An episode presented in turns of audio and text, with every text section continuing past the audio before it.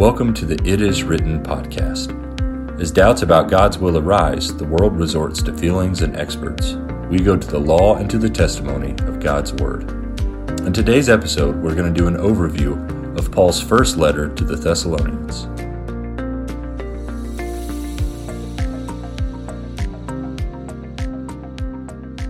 When we look at books or letters in the New Testament, it helps us to have an overview of what they're saying. Often that really helps us understand what, what is being taking place. And in 1 Thessalonians, it's clearly divided into past, present, and future.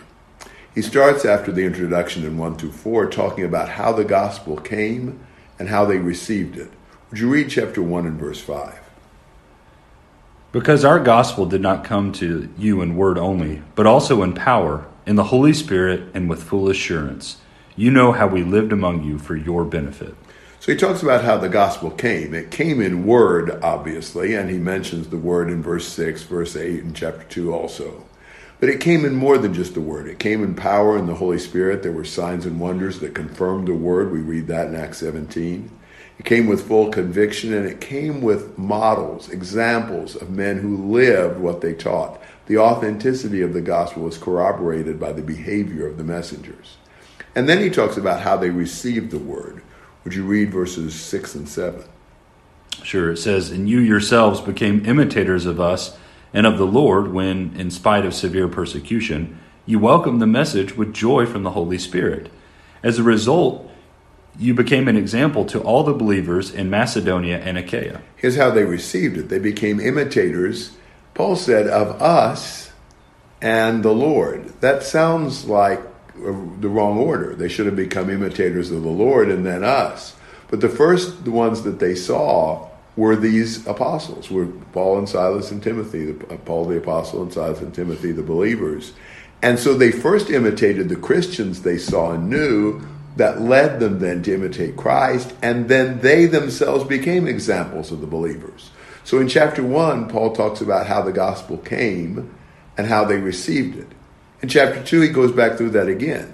Chapter 2, verses 1 through 12, he talks about how the gospel came to them.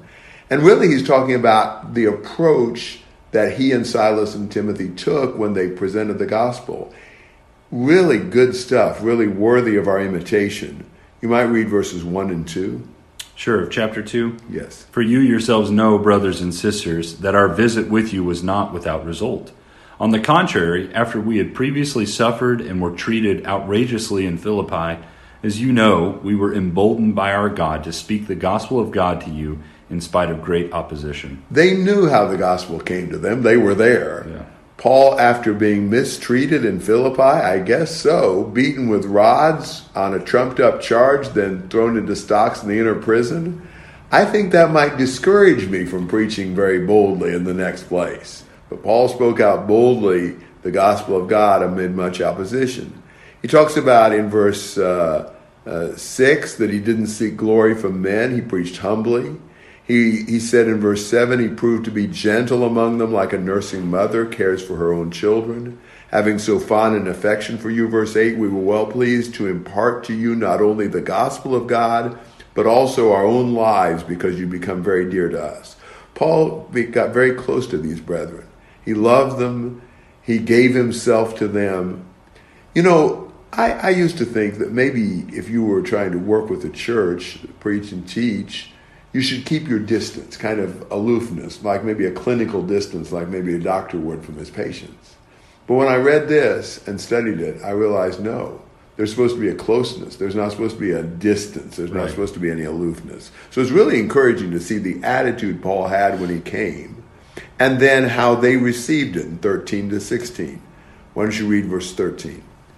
This is why we constantly thank God, because when you received the word of God that you heard from us, you welcomed it not as human message, but as it truly is, the word of God, which also works effectively in you who believe. They receive the gospel as they should as the word of God. If it's God's word, it deserves the utmost yeah. respect and uh, reverence, and that's how they received it.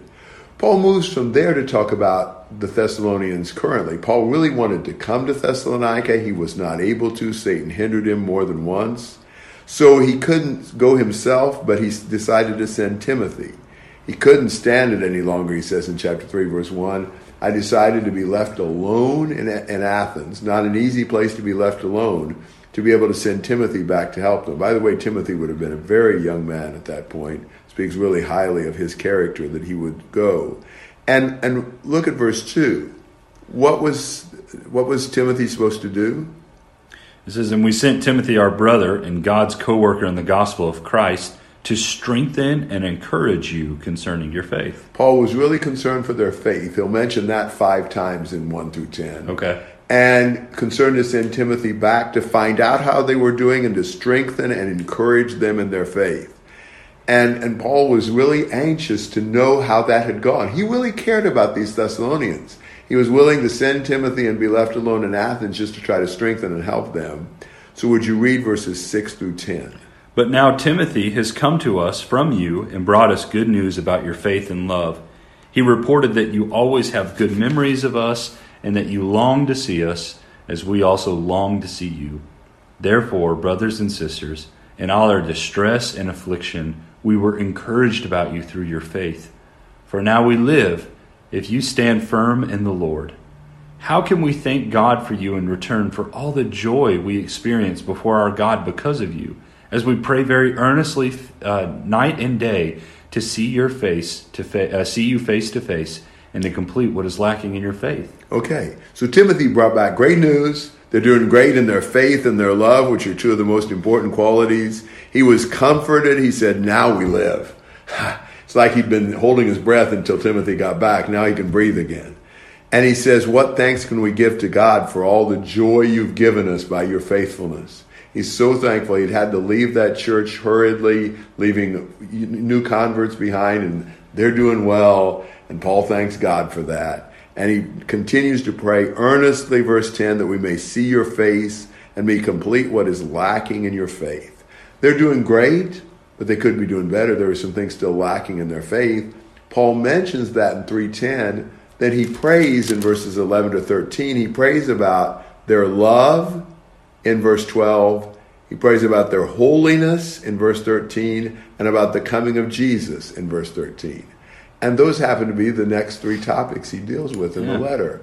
I think these were some of the things lacking in their faith. He talks about holiness in chapter 4, verses 1 through 8 about their love in verses 9 through 12. And starting in verse 13 and going on through part of chapter 5, he talks about the coming of the Lord. Right.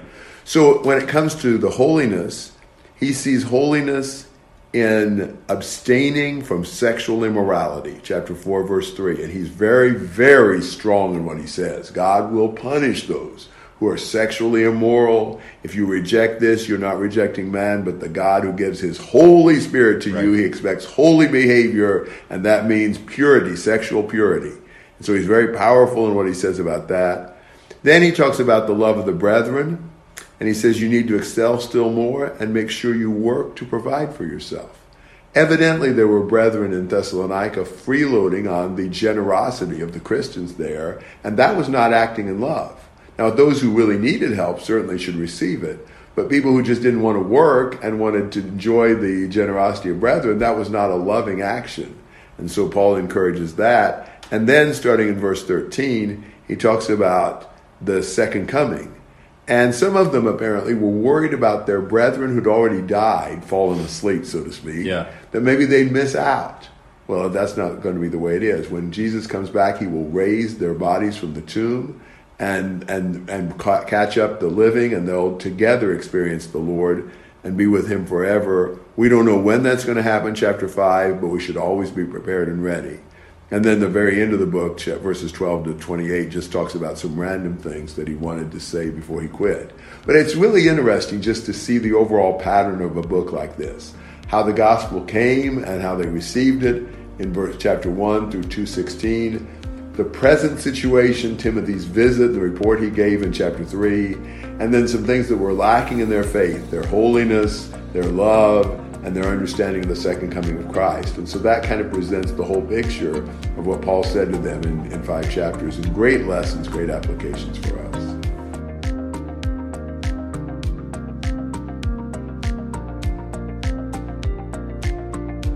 Thank you for listening to the It Is Written podcast.